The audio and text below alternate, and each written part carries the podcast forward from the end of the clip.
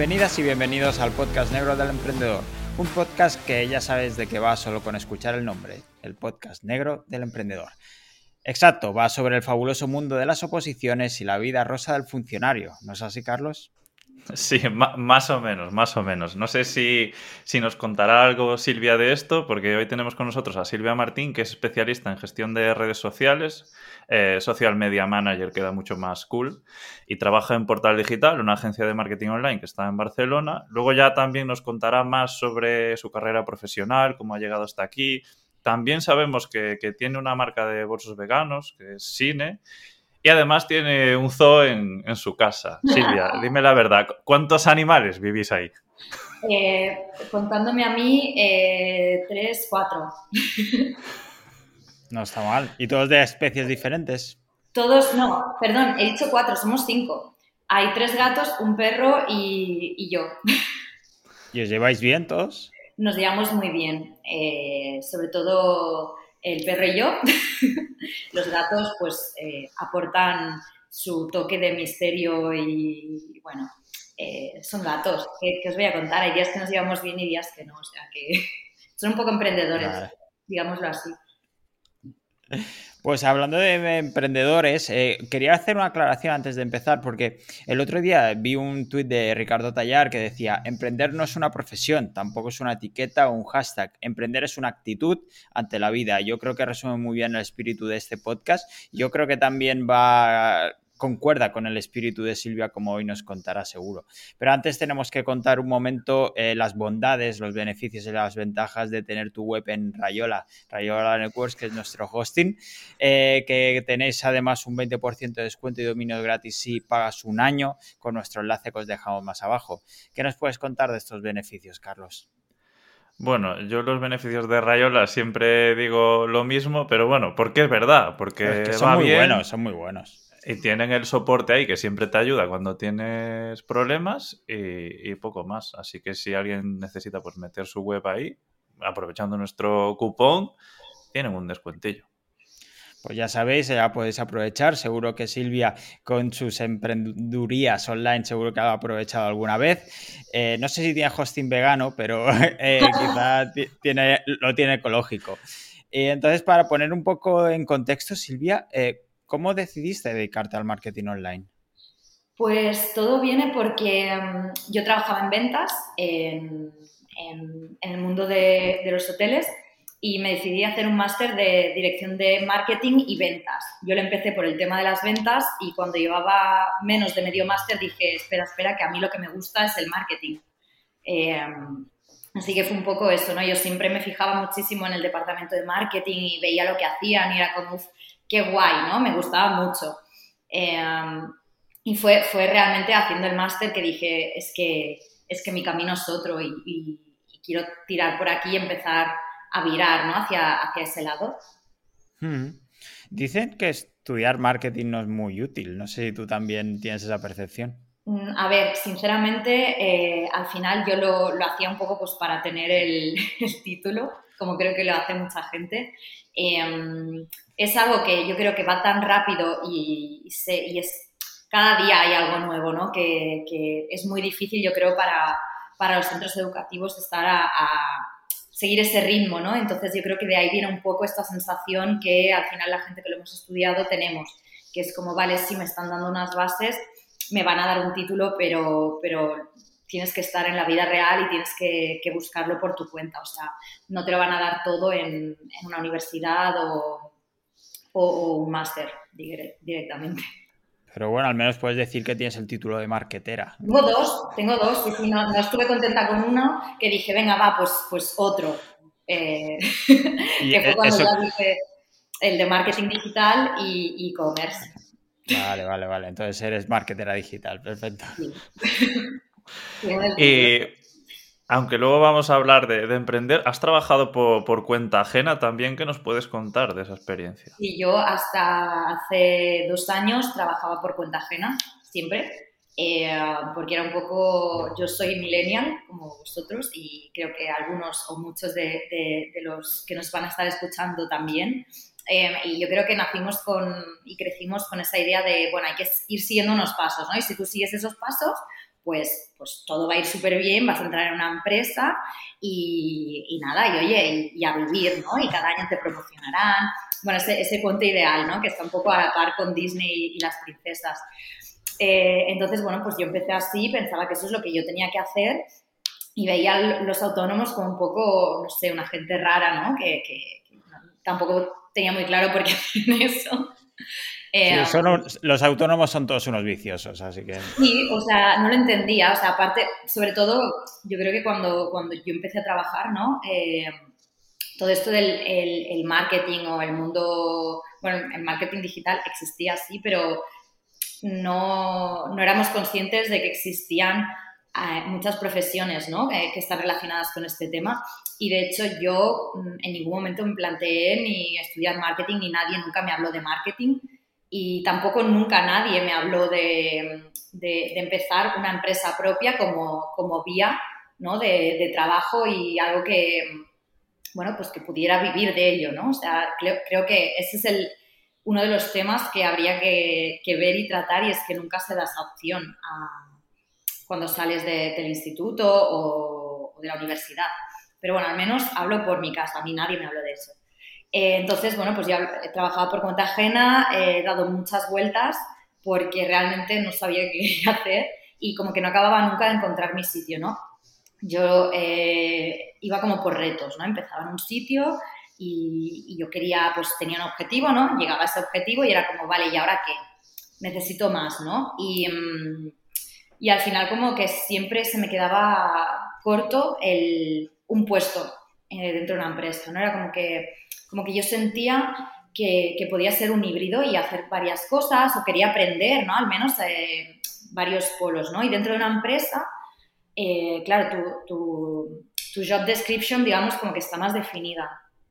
Y yo creo que siempre he sido emprendedora, ¿no? Porque en todos los sitios donde yo he trabajado siempre he buscado girar eh, la forma de hacer algo, aportar algo nuevo, eh, buscar otras maneras. Entonces, eh, dentro de trabajar por cuenta ajena, ya estaba emprendiendo con mini proyectos, ¿no? Y, mm, y eso es una señal que yo creo que hay que escucharla cuando nos pasa eso. No sé si os ha pasado a vosotros, que es como ese, ese clic constante, ¿no? De, necesito más y no sé, a mí, a mí me, fue bien escucharlo, la verdad. Te iba a preguntar un poco eso, si siempre habías tenido claro que querías emprender, ya has dejado claro que, no, pero ¿en qué, ¿en qué momento se activa ese chip de dar el salto a emprender? Porque a lo mejor esa señal que tú dices que querías escuchar, cuando la estabas recibiendo no eras consciente de que era una señal de que querías emprender. No, pero por eso, ¿eh? porque no tenía una guía clara o no, no estaba en contacto ¿no? con, con, con, personas que a lo mejor hubieran emprendido por su cuenta. Siempre era gente pues, que, que llevaba su talento a, a, a, trabajar por cuenta ajena. Eh, a mí se me activó, pues obviamente, cuando creo que se le activó a mucha gente, que fue cuando, cuando pues, empezó todo, todo el tema de, de la pandemia y nos encerraron. Y toda esta gente que somos súper activos mentalmente y tal, y que pues nos quedamos sin trabajo, claro, yo venía eh, de trabajar en, en el mundo eh, del turismo, digamos, eso se paró en seco y, mm, y había que hacer algo, ¿no? Eh, como, no puede ser, o sea, cuando ya había aprendido cinco bailes de TikTok y había, había escuchado todos los podcasts que habían por escuchar, dije, oye, no puede ser esto, ¿no? Porque parecía que... ¿Cuántos panes hiciste? ¿Cuántos panes hiciste? Di la verdad. Uf, yo, yo agoté las, el stock de, de, harina en el mercado más. Ah, eras tú, eras tú. ¿Y la del papel higiénico también? No, eso mira, no lo pensé porque de hecho yo pensaba, escúchame, que hay otras maneras, ¿no? Eh, como buena emprendedora yo pensaba ya en otras maneras de, hacerlo todo, incluido eh, eso, ¿no? Y, y oye, la, más de la mitad del mundo no usa papel higiénico, usa otros, otras cosas.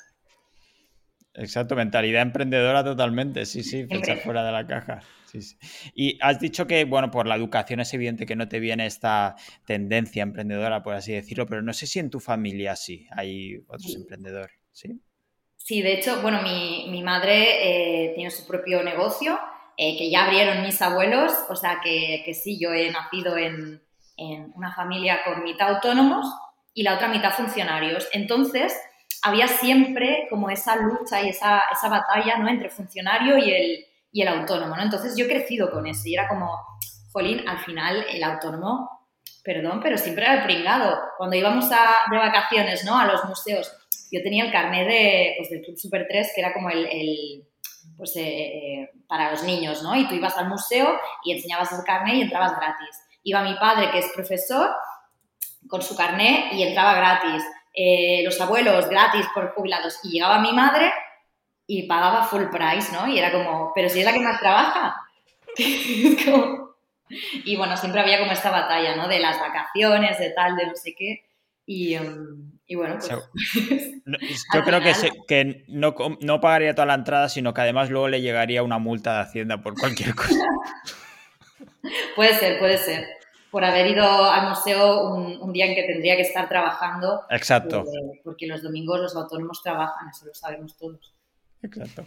Entonces, ¿tienes al menos una parte de la familia que te ha apoyado al, eh, emprender o toda? Eh, los, funcionarios también. Sí, yo en eso la verdad que, que, me siento muy afortunada porque mi familia siempre me ha apoyado en todas mis, mis decisiones en, las que compartían y en las que pensaban que eran absolutamente locas, que han sido la mayoría de las decisiones que he tomado. Pero siempre me han apoyado y, bueno, al final el, eh, yo creo que influye mucho como tú transmitas eh, una idea. Si tú estás seguro de lo que quieres hacer, compartan o no eh, esa misma visión, al final es que, es que no, no hay otra vía que, que, decirte, bueno, pues si te sale mal estaremos aquí, pero tienes nuestro apoyo, ¿no? Eh, porque te ven tan seguro y tan decidido que eso lo es todo y al final lo es todo para ti. ¿Te apoyan o no?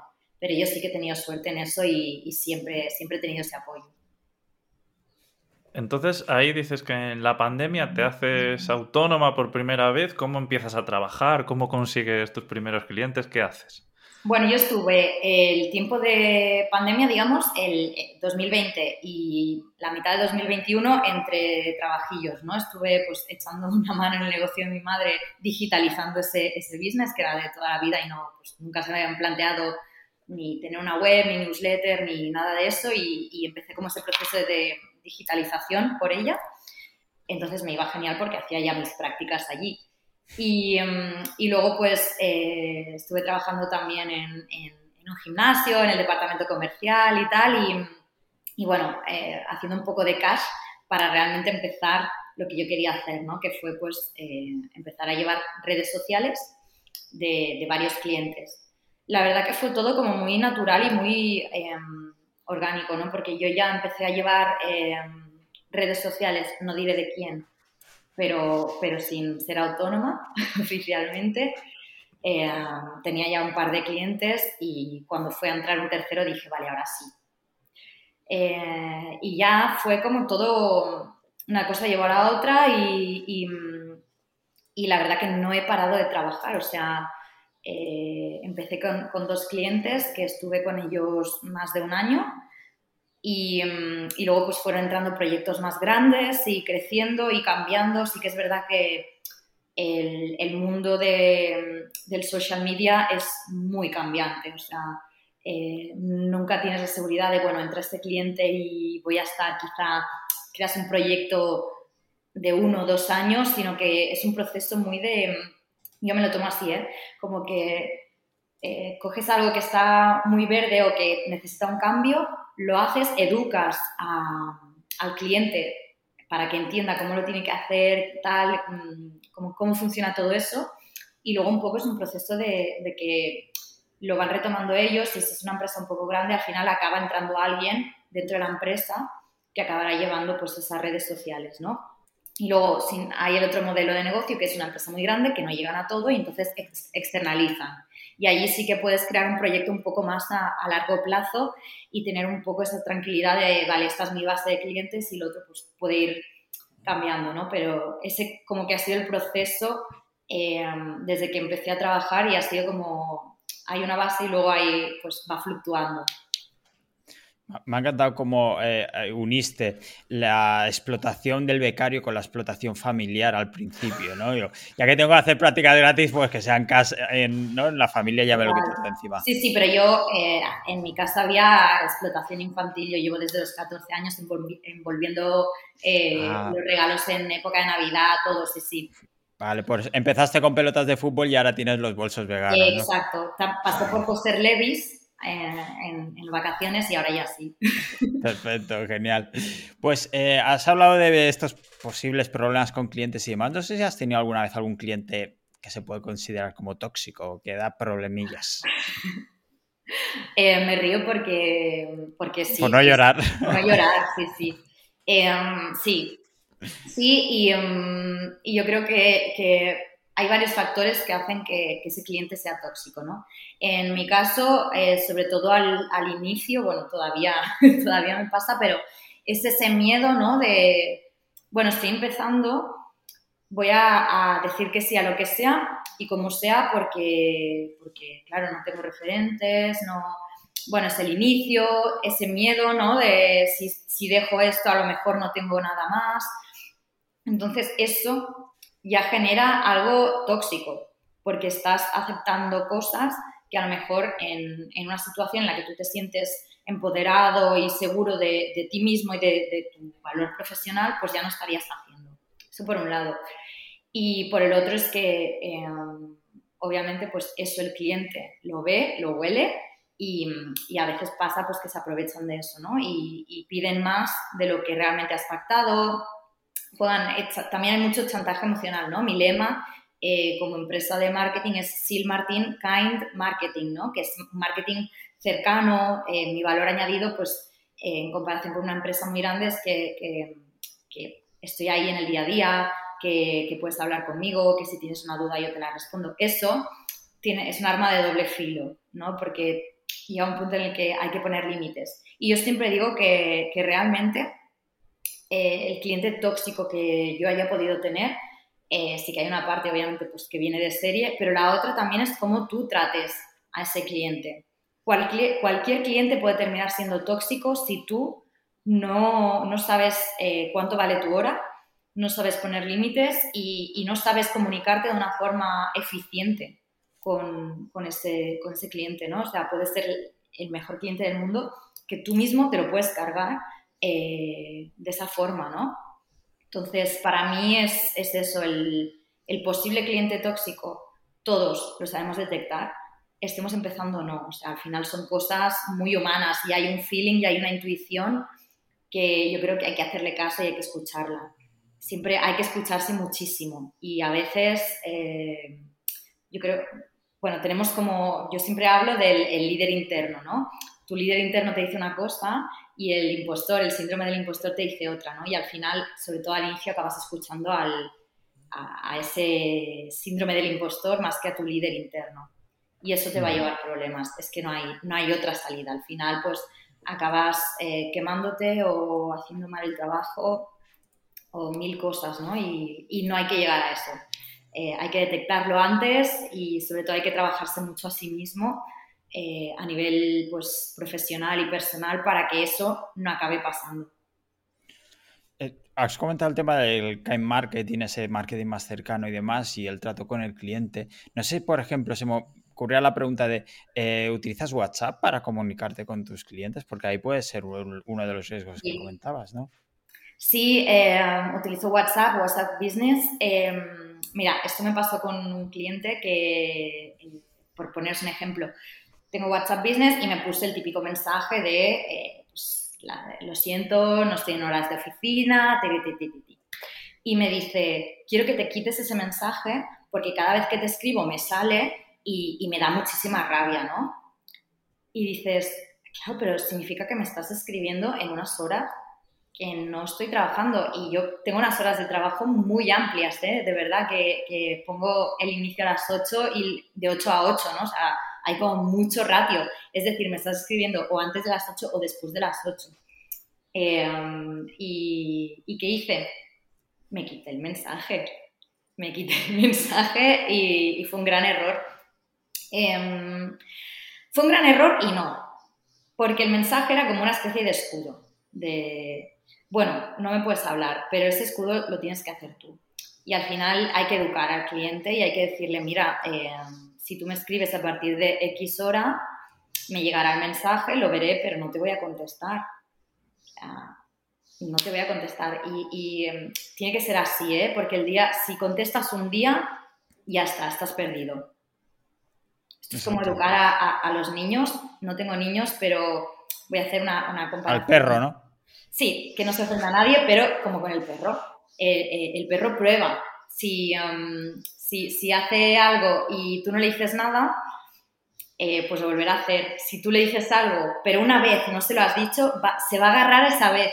Vamos, como aguilucho a su presa. Pues lo mismo hacemos las personas con este tipo de cosas, ¿no? Si me has contestado una vez a las 10 de la noche, voy a esperar que lo sigas haciendo. Y, si yo, eh, así como eh, recomendación para todos, tener dos móviles o dos SIM cards, la de empresa y la personal, y a partir de cierta hora la de empresa mm, chao, se apaga porque urgencias las médicas.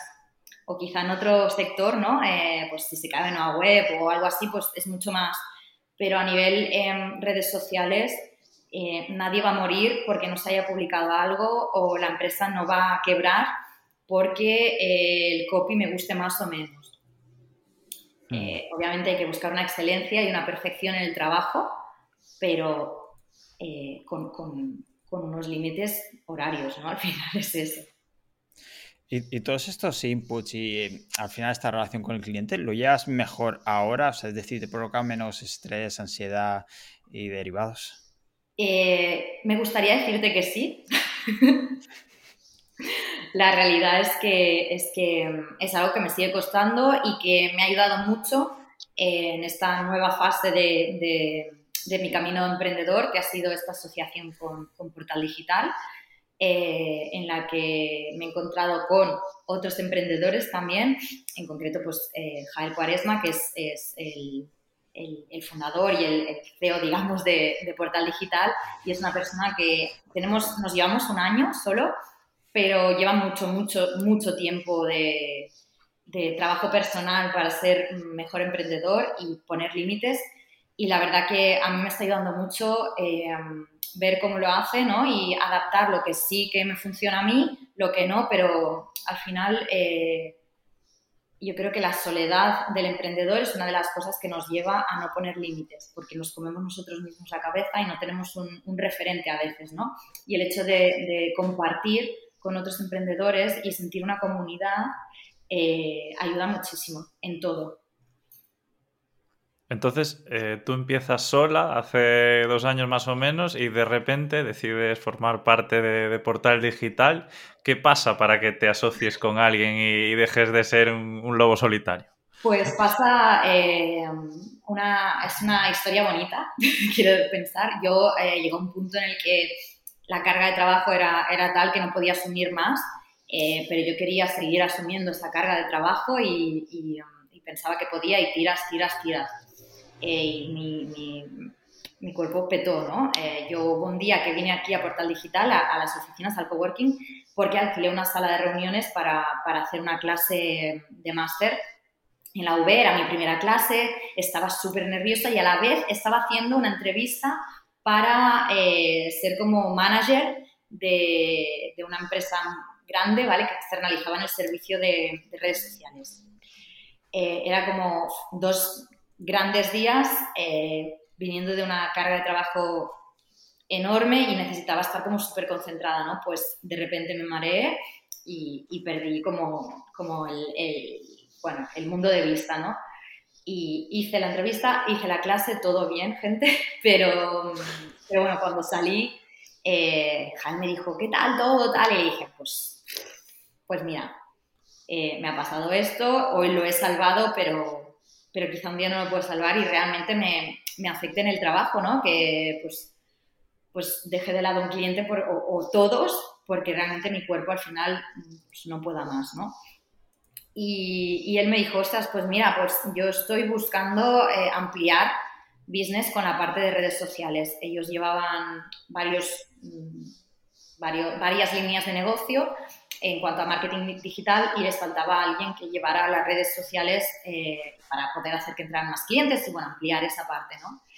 Y fue ese día, o sea, yo lo decidí ese día, Jael y yo tuvimos varias reuniones, pero yo ya sabía que, que se iba a ocurrir eh, y solo faltaba como acabar de, ligarlo todo, todo, pero, pero fue eso, fue el, hecho de decir, es que no puedo más y, realmente eh, suena muy así, pero no hice nada, entre comillas, para que surgiera esta, esta unión, ¿no? Vino como que, como que la vida me, llevó a esta situación y, menos mal también, ¿no? Eh, pero sí que igualmente yo ya estaba pensando en, bueno, en quizá contratar a alguien, en buscar eh, algún tipo de, de solución, ¿no? Una opción, o sea, dejar de llevar esos clientes no era una opción, eh, sino que yo siempre he querido crecer. Y para seguir creciendo de una forma sana y sostenible en el tiempo, pues, pues necesitaba que entrara otra persona a trabajar conmigo y, y bueno, fue como un poco la idea de atracción, yo creo también, ¿no? Yo ya llevaba días pensando eso y al final, pues, la vida me llevó hacia, hacia ese camino. Y además de lo que comentabas antes, de aprender a poner límites, ¿qué, dirías que te aporta trabajar en equipo que sola pues no conseguías tener? Em, eh, para mí, yo siempre he sido de trabajar en equipo. Eh, me gusta mucho también trabajar yo sola, eh, pero al final para mí lo más importante del equipo es el hecho de compartir, de somos, somos seres sociales y, mm, y es muy importante y yo muchísimo además. Eh, el hecho de ver gente cada día y, compartir y preguntar, oye, ¿qué te parece esto? Que te compartan a ti también. Y al final seguirse nutriendo también de, otras personas y ver cómo trabajan otras personas. Al final se trata, es un camino de aprendizaje. Y, sea parte del equipo, eh, desde el becario hasta la persona que más años lleva y que tiene más experiencia, yo aprendo de todos y de cada uno de ellos eh, muchísimas cosas cada día. Entonces, para mí el, equipo es, es, clave. Yo creo que el, al final todos como emprendedores eh, llega un punto en el que pensamos en trabajar en, equipo. Eh, quizás sea porque nos desborda el trabajo, porque nos entra un proyecto que podríamos coger si tuviéramos una persona pues, que a lo mejor sabe más de eso o que nos puede echar un cable. Al final siempre acabamos creando una red y una sinergia con, sean proveedores, equipo propio, lo que sea, pero otras personas.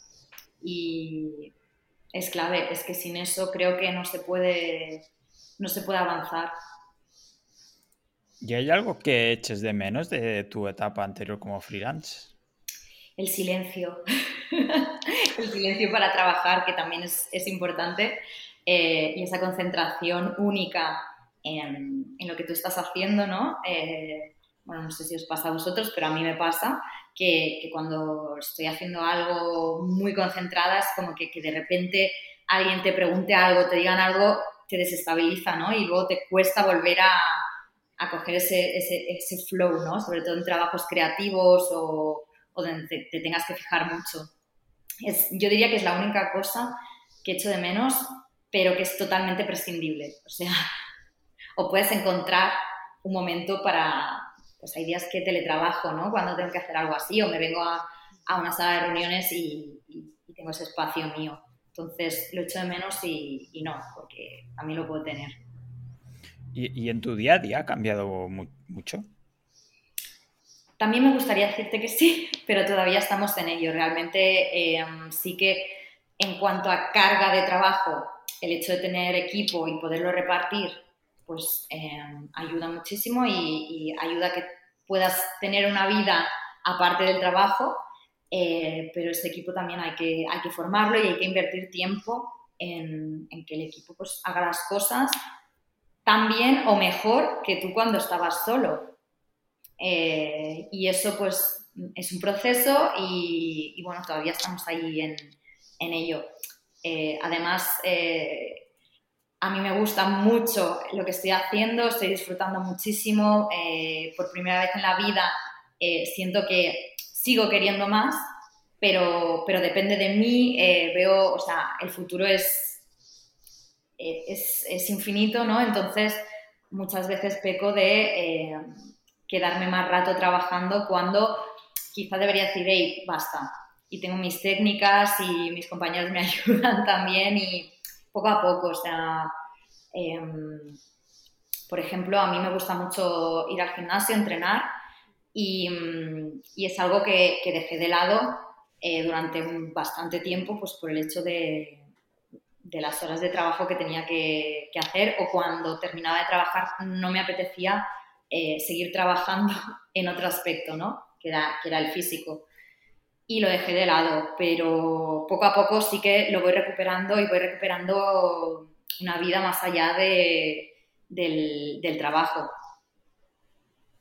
Entiendo que, el deporte no solo te aporta físico, sino que al final también te aporta, paz mental. Me aporta paz, me aporta diversión. Eh, al final es, un momento mío para mí em, y, es algo vital y muy importante. Igual que lo es eh, quedar con gente, eh, darte una vuelta tú solo, aunque sea, o, o no sé, hacer lo que quieras, pero que no sea trabajo esté relacionado con el trabajo. Entonces, ¿ahora mismo tienes mucho tiempo libre o...? Tengo más. tengo más, mucho tiempo libre, no. O sea, realmente, eh, bueno, tengo el tiempo libre, digamos, que estoy consiguiendo ese balance de persona que trabaja en oficina, ¿no? Que, pues que tienes un horario y te marcas un horario para terminar. Obviamente, no todos los días puedo terminar en el horario que yo me he marcado, pero sí que eh, me obligo cada día a tener ese rato y ese espacio para mí, sea lo que sea que vaya a hacer, tenerlo. ¿Y ya sabes cuándo serán tus próximas vacaciones o, sí, todavía sí, no? Sí, sí, sí. Sí, sorprendente, ¿eh? este año toca. Y además serán vacaciones de verdad, eh, porque no quiero mirar el móvil. Ya os lo contaré, ¿vale? Pero eh, serán a finales de julio. ¿Hace mucho que no tienes vacaciones? Hace como tres años, en verdad, que, o más, que no tengo vacaciones. Eh, mis últimas vacaciones, de verdad, wow, fueron en 2019, cuando tuve una especie de revelación divina y dije, quiero ir a Nueva York y voy a ir este año porque este año puedo. Y no sé si voy a poder eh, en otros años. Y, y, oye, lo que decía, escucharse. Sí, sí. Y ahora mismo hemos mm, visto, tenemos ciertas pinceladas, ¿no? Pero no sé si nos podrías condensar cuáles son realmente tus fuentes de ingresos actualmente. Em, ¿Queréis saber un número como en la resistencia o, así general? bueno, lo, que tú quieras de contarnos. no, no, es un poco tener la imagen general de mm, por dar digital, clientes, por em, tu cuenta. Eh, vivo mucho mejor de lo que hubiera vivido nunca trabajando por cuenta ajena. Eh, eso seguro, eh, a, nivel de, a nivel salarial. Em, tengo muchas fuentes varias de ingresos eh, porque está portal digital, clientes que llevo yo por mi cuenta y, mm, y luego además una, una, nueva empresa con la que estoy trabajando, entonces como distintas fuentes, ¿vale? Que como decía, es eso, hay algunas que, que sí que pues planificar un poco hacia futuro porque es, necesario para poder mm, hacer planes de vida y otras pues que van fluctuando, ¿no? Pero sí que puedo decir que cuando una se cae, entra otra y, vamos haciendo, ¿no? Entonces sí que consigo un poco de, estabilidad en ese aspecto y, mm, y, en cuanto a número puedo decir que, que, bueno, me gustaría que fuera mucho más, pero, pero estamos bien. Con eso, nos vale. Si puedes comer e irte a Nueva York de vez en cuando, pues eso ya. Bueno, ojalá, eso, eso no por falta de tiempo, que esa es la otra. Ah, claro, por supuesto. ¿Y ah, le das mucha importancia a tu propia marca personal en tu carrera profesional y para conseguir clientes? Pues em, la verdad que, que, como siempre en Casa de Herrero trabajo mucho en las marcas de otras personas eh, y la mía, la verdad que mm, la trabajo de otra forma, ¿no? Yo creo que invertir en, uno mismo, yo eh, sigo eh, sesiones de coaching profesional, para mí eso también es trabajar y, hacer crecer mi marca, ¿vale? Porque al final mi marca soy yo. y mm, a mí lo que, lo que me gusta es reunirme con las personas, generar esa confianza ¿no? y, trabajarlo face to face. Aunque luego el trabajo vaya a ser muy eh, digital, eh, sigo siendo y soy una persona muy orgánica y me gusta ver a la gente y me gusta poder hablar con ellos y, y, que sea pues, pues, todo muy real, ¿no? Eh, mi página web, que hice una página web, era un absoluto desastre. Carlos se ríe porque de hecho yo estaba segura de que había eliminado eso eh, y el día que conocí a, Carlos eh, se puso a buscarlo y me Silvia, ¿qué es esto? Era como, no sé, como todos los, lo que no hay que hacer, todo lo que le digo a la gente que no hagan, pues yo lo había hecho en mi... En, Ahora tengo que verlo. ya no está, ya no está. Vale, gracias Carlos, porque además estuve mucho tiempo intentando sacarlo y seguía apareciendo en sitios y Carlos me decía, todavía no lo has hecho. Em, pero bueno, aparte de eso, sí que yo trabajo mi marca personal a través, obviamente, de redes sociales, de Instagram y LinkedIn, sobre todo, em, sobre todo Instagram. Eh, yo me hice un Instagram profesional por así decirlo, em, y, al final me di cuenta de que, em, de que mis propios clientes donde me seguían era en el mío personal. Al final tengo un, un, Instagram a nivel personal, eh, digamos que es muy cuidado y muy em, también relacionado con, con, todo lo que sean eh, tendencias en cuanto a Instagram, etcétera. Entonces, es un perfil que al final puedo referir a, un cliente y de hecho muchas veces me lo ponen de ejemplo de yo quiero algo como tu perfil. Es donde tengo más seguidores eh, y realmente es, es, mi, es, mi, marca y es la muestra ¿no? de, de, lo que puedo llegar a hacer y al final lo más transparente que puedo mostrar. ¿no? Yo eh, las redes sociales no las uso para otra cosa que no sea trabajo, y, incluso ese Instagram personal, entre comillas, al final siempre ha sido una herramienta de testeo eh, y de trabajo, porque siempre me han gustado las redes sociales, siempre he hecho pruebas de cuando se hacía eso de seguir, no seguir, tal, no sé qué, he seguido todos los trends, entonces ya era como, como que era lógico derivarlo todo hacia ahí. Eh, Así que, sí, digamos que, mi marca personal estaría trabajando más en ese sentido y ahora que formo parte de Portal Digital, pues eh, lo trabajo en, equipo, ¿no? En, el conjunto como Portal Digital. ¿Y qué nos puedes contar de, Cine Barcelona? Porque es algo que me genera mucha curiosidad y de hecho personalmente te he preguntado muy poco porque quería preguntártelo aquí. Mira, Cine Barcelona es un proyecto eh, homenaje como os contaba, em, fueron mis abuelos maternos los que abrieron eh, la tienda de bolsos, el negocio donde hoy en día pues, eh, lo lleva mi madre y lo ha hecho crecer ella, pero empezó como una tienda pequeñita. Y em, bueno, eh, mi, abuelo nunca lo conocí y mi abuela falleció justo antes del lockdown de pandemia, ¿no? Entonces, bueno, pues fue, fue, un momento duro y tal, pero bueno, mi madre y yo pues conversábamos mucho, ¿no? Y siempre había habido esa idea eh, entre las mujeres de la familia de hacer una, una, marca propia, una marca propia de bolsos donde pudiéramos aplicar todo aquello que durante la tienda tiene 60 años, que durante 60 años clientas de todas las generaciones y todos los momentos habían ido como pidiendo, aportando, etcétera, ¿no?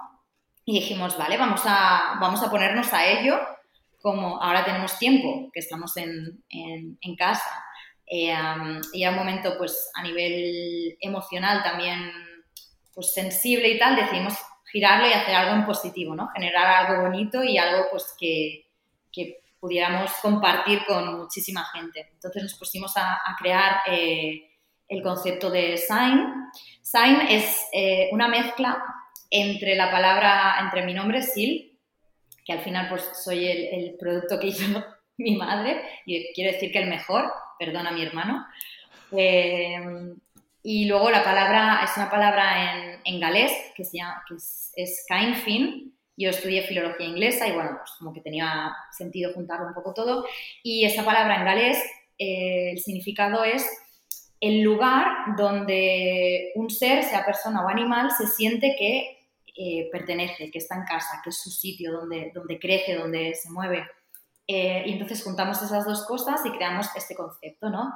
Que era el, el, concepto de, bueno, es una marca donde, donde te sentirás bien, donde encontrarás todo lo que necesitas, eh, donde podrás eh, básicamente crecer como persona y llevar ese bolso contigo a todas partes.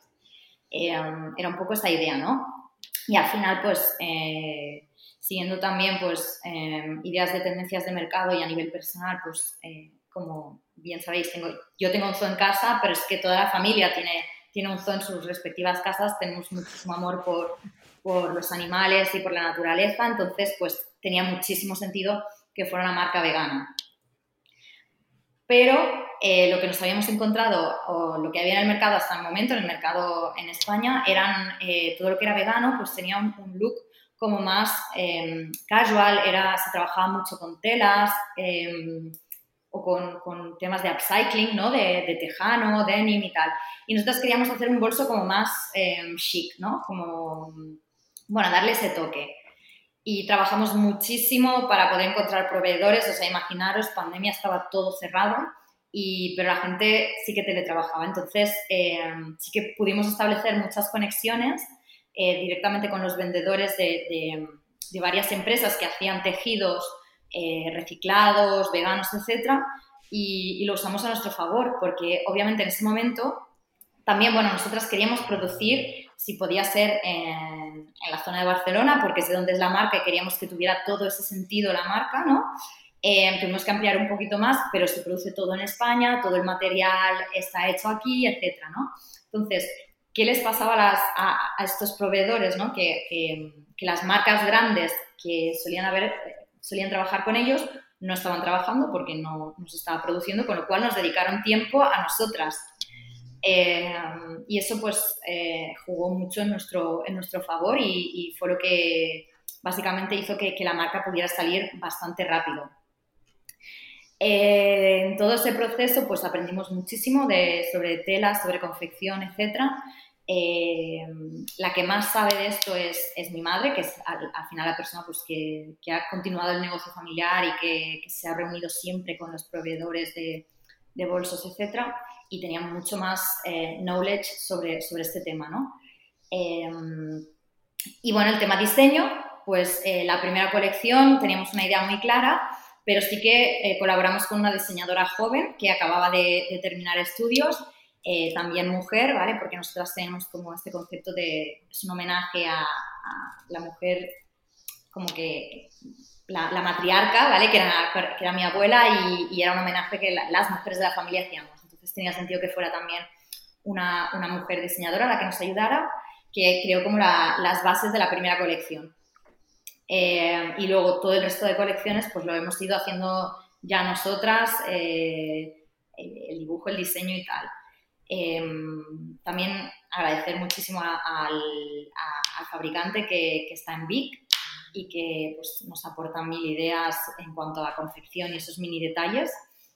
Em, pero bueno, la, la, idea de lo que es el concepto es todo nuestro y teníamos muy claro que no solo queríamos que fuera un bolso bonito, una colección de bolsos bonitos y muy llevables, sino que fuera versátil y por dentro eh, lo que eran, que tuviera todos esos compartimentos que siempre nos habían pedido esas clientas, que todo, fuera todo muy fácil de, localizar, que, además, eh, bueno, tuviera pues varias cosas para, para, evitar el robo en el metro, estamos en Barcelona y es un tema que se pide muchísimo, ¿no? Pues que sea un bolso que tú puedas llevar con seguridad, etcétera.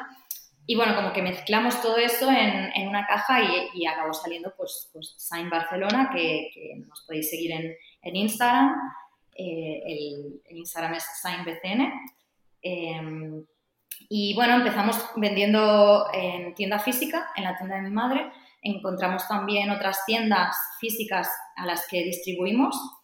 Eh, todo tiene que tener un concepto siempre pues de mm, local, cercanía eh, y compartir valores, ¿no? Al final em, eso es lo más importante, compartir valores también con la persona que luego va a vender ese bolso en, tienda.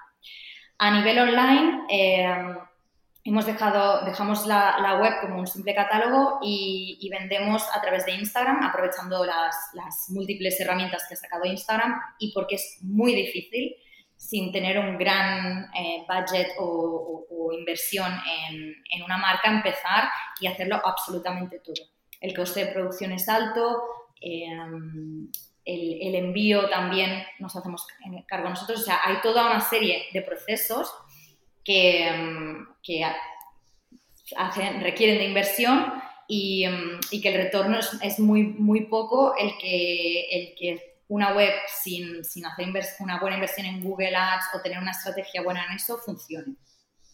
Entonces, nosotras pues decidimos aparcar un poco la web y aprovechar lo que yo sí sabía hacer, que era eh, la venta a través de redes y derivar a, esas personas con este concepto de local también, de, local de, compra en, tus tiendas, muévete a la tienda física, valora la experiencia de la tienda física ¿no? y, dar apoyo también a a estas pequeñas tiendas que es de donde sale todo esto.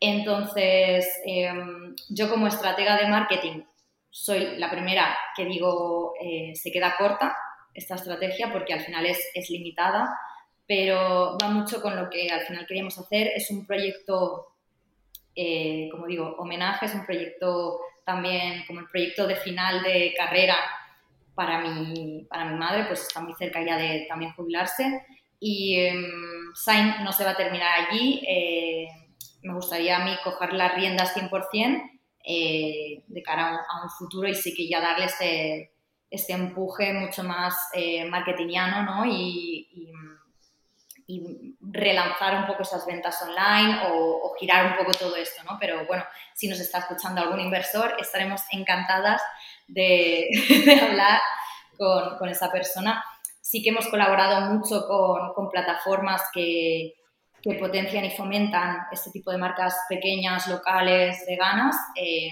hay una gran red eh, y tejido a nivel em, digital que ayuda mucho a estas pequeñas marcas.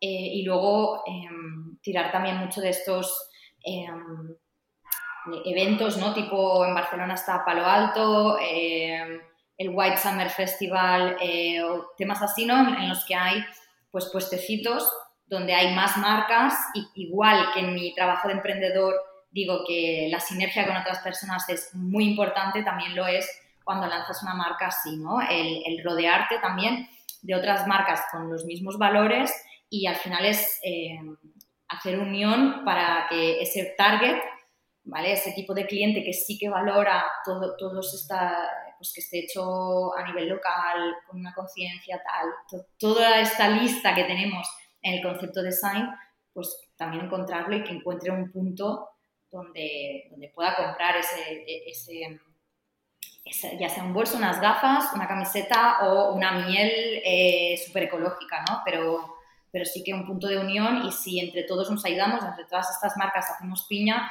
pues, pues será más fácil también llegar al mismo target, ¿no? Y al final hacemos cosas distintas, cada uno con su estilo y con su tipología de producto. Y, para mí es clave ese tipo de apoyo con, ellos. Entonces, bueno, pues hemos hecho colaboraciones, yo qué sé, pues con una marca de perfumes que, que, hacían un ambientador para, para, casa ecológico y tal, y nosotras rociábamos los pedidos, el papelito de los pedidos que envuelve el bolso y tal, pues con ese con ese perfume y bueno, les dejamos la, como la tarjetita de ellos en plan, oye, mira, si te gusta el olor que, que desprende la caja, pues que sepas que puedes encontrarlo en, tal sitio, ¿no? Y, y, con ellos al revés, bueno, hacer mini colaboraciones de estas que al final eh, funcionan muy bien, tenemos el mismo target de cliente, no implican más inversión porque tú el producto ya lo tienes hecho, eh, no tienes nada que perder y al contrario, o sea, mm, ganas conocer otro emprendedor como tú que está en una situación muy parecida y crear este vínculo además. O sea que para mí es, es, clave este tipo de, colaboración. La verdad es que nos has hecho un buen resumen de cómo ha ido todo este proceso. Eh, no sé si nos puedes contar un poco más sobre qué tal es tu experiencia de colaboración con tu madre. Eh, hay momentos de todo. El inicio fue complicado. fue complicado porque no nos veíamos, eso para empezar. Y um, esto lo he hablado con, con otros emprendedores también que, tienen como businesses así compartidos con, con, un socio. Y es que el verse con ese, ese socio y tener este, um, esta interacción directa del día a día ayuda mucho a que todo fluya. en mi caso, además, obviamente, pues es mi madre. tenemos visiones muy distintas del mundo, aunque compartamos un, mismo objetivo, pues ella lo, lo, veía desde un punto de vista más de la tienda física, yo lo veía más desde un punto de vista de grande, de, digital, vamos a, a, por el mundo, ¿no? Y, em, y, al final se ha tratado de encontrar un punto medio y de, de que haya mucha comunicación. La comunicación es clave y es, eh, no das un paso sin que la otra persona lo sepa, lo validas, vale todo ok y, y vas construyendo, ¿no? Sobre todo eso, a los inicios en los que estás estableciendo procesos, eh, de hecho, pasó una cosa que, pobrecita, a día de hoy todavía se siente mal y es que vendió en la tienda el primer prototipo de bolso Sign antes de que tuviéramos la colección hecha, con lo cual nos quedamos sin, la base, el prototipo. Eh, ella me, llamó súper feliz, Silvia, he vendido el primer sign, tal, y le digo, O sea, ¿qué? Me, bueno, fue como, eh, se, acababa, bueno, se, acababa el mundo, ¿no? En ese momento, además, eh, claro, yo no entendía cómo ella no había visto eso, ¿no? Pero, pero claro, eh, ella tenía su visión y era, he hecho un test y ha funcionado, o sea, le ha encantado a la clienta, no he tenido que hacer nada. Se ha vendido solo el bolso, o sea, va a funcionar, esto va a ser un éxito. Y Validación de productos. Oh, Dios mío, oh, Dios mío. Así que, bueno, hay una persona por ahí llevando el primer bolso Sign, el prototipo, eh, que no sé dónde estará, pero bueno. Eh, que, se pronuncie y así lo puedes firmar. Que se pronuncie. Sería genial, porque además no sabemos ni quién era. Mira que es una tienda donde muchas veces se conoce todo el mundo, y, pero era eh, anónima total. Así que si nos estás escuchando, será un placer que nos mandes una foto, aunque sea, y que, y que nos digas si, si te está eh, funcionando bien, si lo llevas a gusto y, y, tener tu feedback sobre ese primer bolso. Pues genial. Eh, nos has comentado también cuáles son los, los planes, ¿no? Posibles planes que tienes para este proyecto, pero no sé si nos podrías decir hacia dónde crees que va en general tu vida como emprendedora. Em, eh, hay muchas, muchos frentes abiertos. Eh, hay muchas cosas que me gustaría hacer. Eh, sí que me gustaría eh, tener Sign como mi proyecto, como mi, mi bebé, pero sí que crear equipo y que lo gestionara también un poco ese equipo, ¿no? O derivarlo, pues, ahora que estoy en Portal Digital, pues que el propio equipo de Portal Digital pudiera encargarse y al final yo dar un paso atrás y verlo un poco como, pues, como founder eh, co-founder de, esa, de, esa, empresa y, poder tomar decisiones como, como, como, la empresaria y creadora de esa, de esa marca más que como, como, jefe de marketing o de redes sociales, ¿no? Tener ese input externo y, y contrastarlo pues, con la visión que yo tengo para, para esa marca, eso por un lado, eh, que lo tengo súper claro. Y por otro lado, eh, seguir creciendo en el, en el, mundo digital, me encantaría eh, poder llegar a hacer que, esta agencia fuera grande. Eh, ahora justo he iniciado también otros, otros proyectos que, también pintan muy, muy bien. O sea, estoy en un momento muy bonito de varios caminos, como digo, y, de hecho pues toca, toca decidir cosas, todavía no, pero tocará decidirlas y, y, bueno, cuando llegue el momento, eh, siempre he confiado mucho en, en el criterio que yo tengo en ese momento, me equivoque o no, al final para mí es, es clave tomar las decisiones eh, estando seguro y, tirar para adelante con eso. Y bueno, pues eh, hay un plan A y para mí me gusta tener, eh, de hecho es una situación en que yo siempre he trabajado con un único plan, ¿no? Y, y, tenía mil formas de hacer que ese plan funcionara, pero era ese plan, ese objetivo. Y, y ahora me encuentro en un momento en el que eh, tengo que decidir cuál es ese plan único, ¿no? Y, ir hacia ese. Eh, porque creo que cuando nos dispersamos mucho con todo el abecedario de planes, em, hay el riesgo de perder foco. Y, em, y, para mí es muy importante tener, tener un foco y ir hacia, hacia allí. Lo que sí quiero es seguir trabajando en el mundo del marketing, seguir trabajando en, en redes sociales, seguirme actualizando, estar muy en contacto con todo el mundo digital sin perder eh, esa humanidad que, que, tenemos, que somos personas. O sea, todo esto lo hacemos por y para personas. Así que, que tener siempre eso en, mente. Pero no sé si tienes algunas metas más concretas. Eh.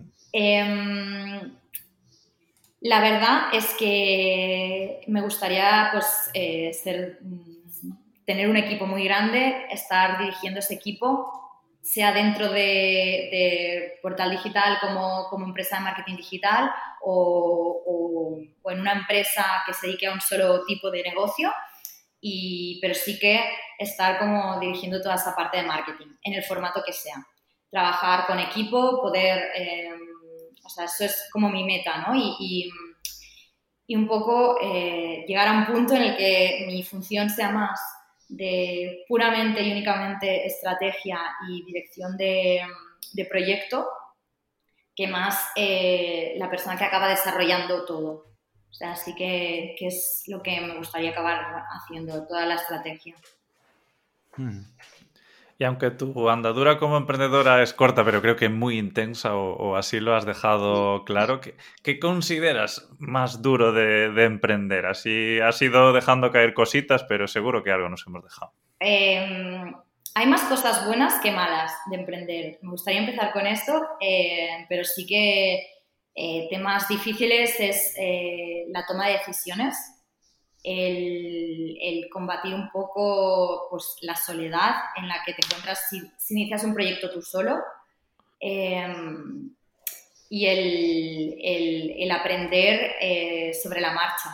Muchas cosas, ¿no? Por mucho que hayas hecho el máster o dos másters o los que quieras, eh, aprender en el día a día junto a los clientes, junto a los proyectos y, y para la gente que es perfeccionista, como es mi caso, el, ver que algo no te está saliendo bien o, querer hacer más y ver que no llegas porque no tienes tiempo, eso es, duro y es algo que, hay que, trabajar. Sobre todo, eh, lo más duro de, todo esto ha sido el, encontrarte en situaciones que nunca habías gestionado antes y, tener que aprender en ese momento así y decidir rápido y actuar sobre la marcha.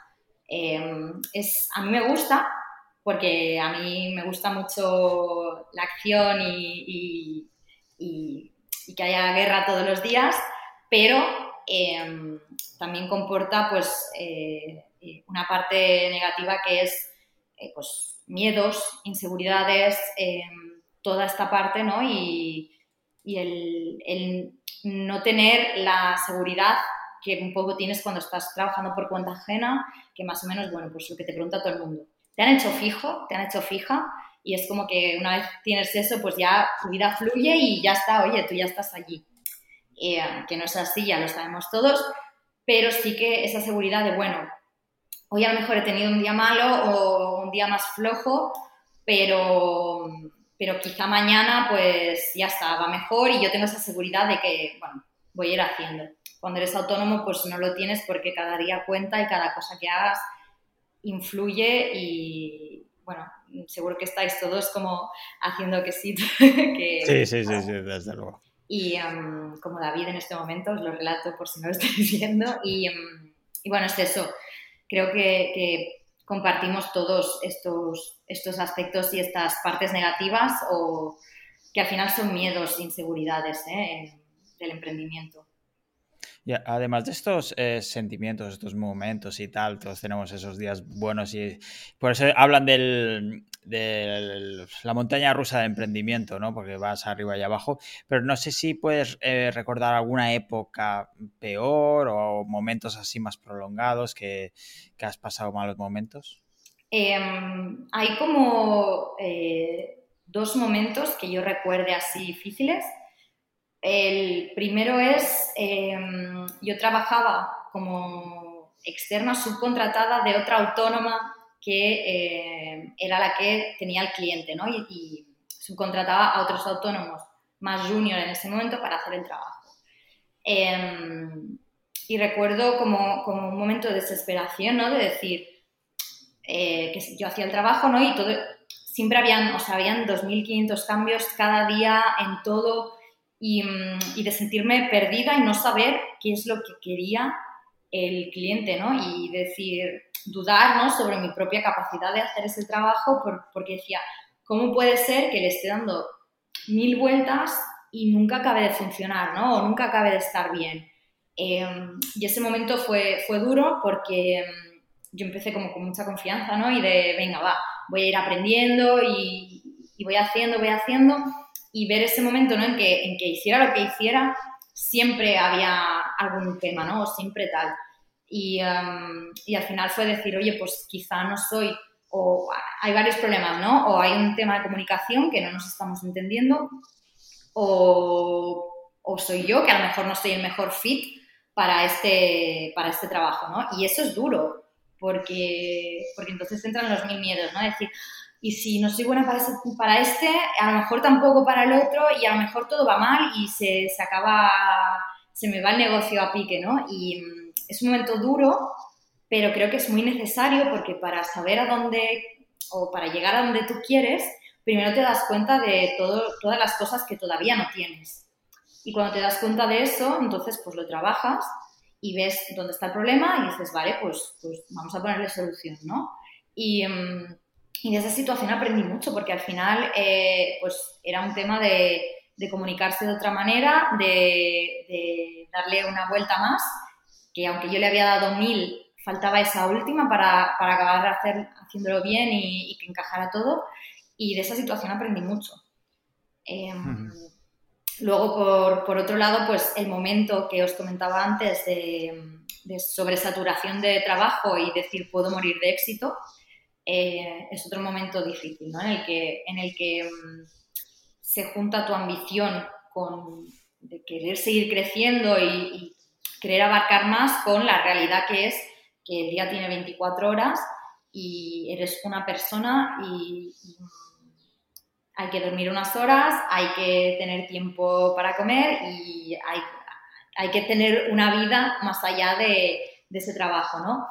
Y um, yo soy muy cabezona y siempre me han inspirado estos, eh, estos coach que encontramos en LinkedIn o estos TED Talks de gente pues, que, que ha trabajado muchísimo, incansable, ¿no? Y te lo venden como si, como si realmente eh, no hubiera nada más, ¿no? Entonces, eh, también cuidado con eso porque también tenemos que fijarnos en, en, en la parte personal y escuchar a gente que han sido capaces de cuidarse y cuidar a los suyos también en este proceso.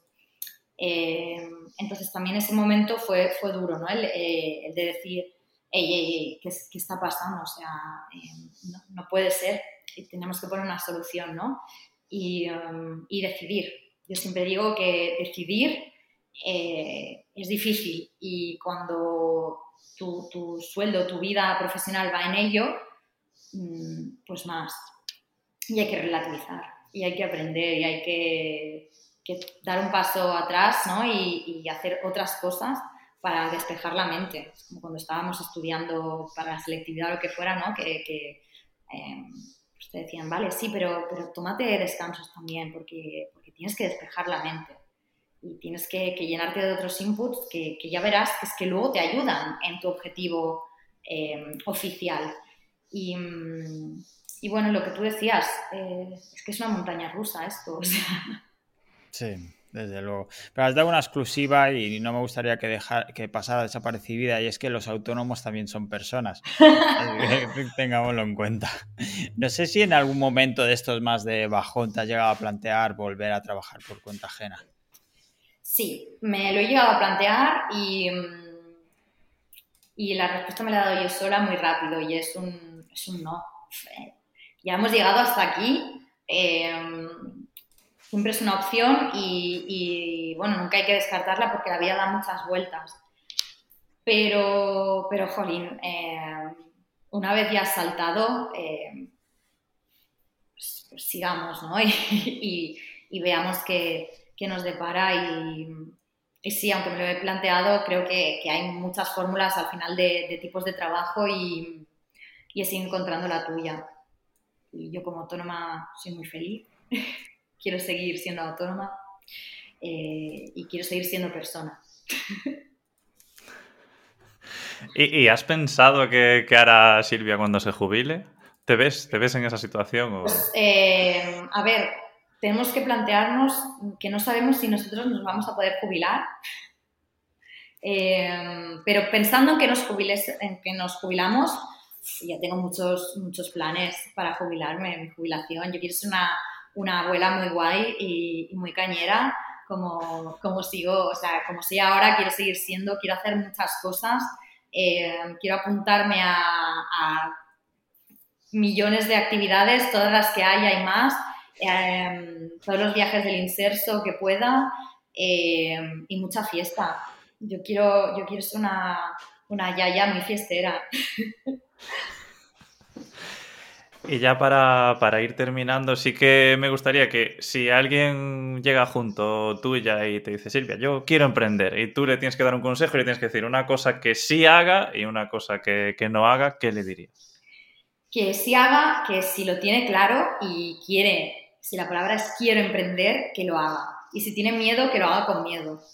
Eh, porque solo el tiempo te va a ir calmando y viendo que las cosas van, van para adelante, ¿no? Entonces, tener un, un plan, saber cómo lo quiere hacer, qué quiere hacer y, y, que sea un, un, despegue pues, con un, mínimo de, de, garantías de seguridad.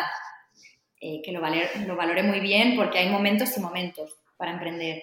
Y mm, esto es como tener un hijo, nunca es el momento ideal, pero hay millones de momentos, ¿no? Pues eh, yo creo que emprender es un poco así, porque al final será tu bebé también, tu, tu proyecto. Em, saber reconocer el momento, tu momento, no el del mundo, el tuyo, que es el más importante, porque el mundo se, se acababa hace tres años y, y fuimos muchos los que emprendimos en ese momento, porque era el nuestro, sentimos que era ese momento, ¿no? Entonces, que haga eso, que se escuche. Y algo que no haga es em, no eh, saber cuál es su valor. O sea, por eso cuando hablo del plan de despegue es em, plantearse muy bien cuánto vale una hora de tu trabajo a nivel eh, salarial, obviamente, pero también a nivel eh, de esfuerzo, de talento, cuánto vale eso y sabiendo eso podrás decidir muchísimo mejor con quién quieres trabajar. Y pensar en los nos, en los sís que te van a aportar eh, todos esos nos que quizá digas. Así que sí. Muy buenas lecciones que nos llevamos, te, te, lo agradecemos Silvia. Y para acabar tenemos que pasar por la última pregunta que se la hacemos a todo emprendedor o emprendedora, es ¿cuánto facturaste el primer año como autónomo? El primer año eh, creo que estaría en, en torno a 35 al año, 35K al año. No estaba para ser el primer año, la verdad. No mal, no, no. Pues Silvia, hemos hecho un repaso a tu trayectoria, a tu momento, a todo lo que has aprendido en estos años y que seguirás aprendiendo seguro. ¿Dónde te pueden encontrar para seguir ese el viaje que aún te queda? Pues en, LinkedIn, eh, Silvia Martín Vilá, me pueden seguir allí o en redes sociales, es, tengo dos, Sil Martín Marketing y el, bueno que digo yo, que es eh, Sil Martín y al final, sin guion ni nada, yeah. Perfecto. Igualmente dejaremos eh, esta, estos enlaces. pero que se queden con eso. Yeah, con el yeah sobre todo. Eh, dejaremos todas las, eh, toda la información, las notas del programa. ya sabéis que lo podéis encontrar dentro de podcastnegrodelemprendedor.com. Ahí también podréis encontrar nuestro formulario de contacto, lo que necesitéis. Y además toda la información también está en las plataformas de escucha o para vernos, que también estamos en YouTube y por supuesto en Spotify, Apple Podcasts y demás podcatchers. Y recordamos, por supuesto, antes de irnos a nuestro patrocinador, que hace posible que sigamos aquí una semana más a pesar del calor que ya empieza a hacer, ¿no, Carlos?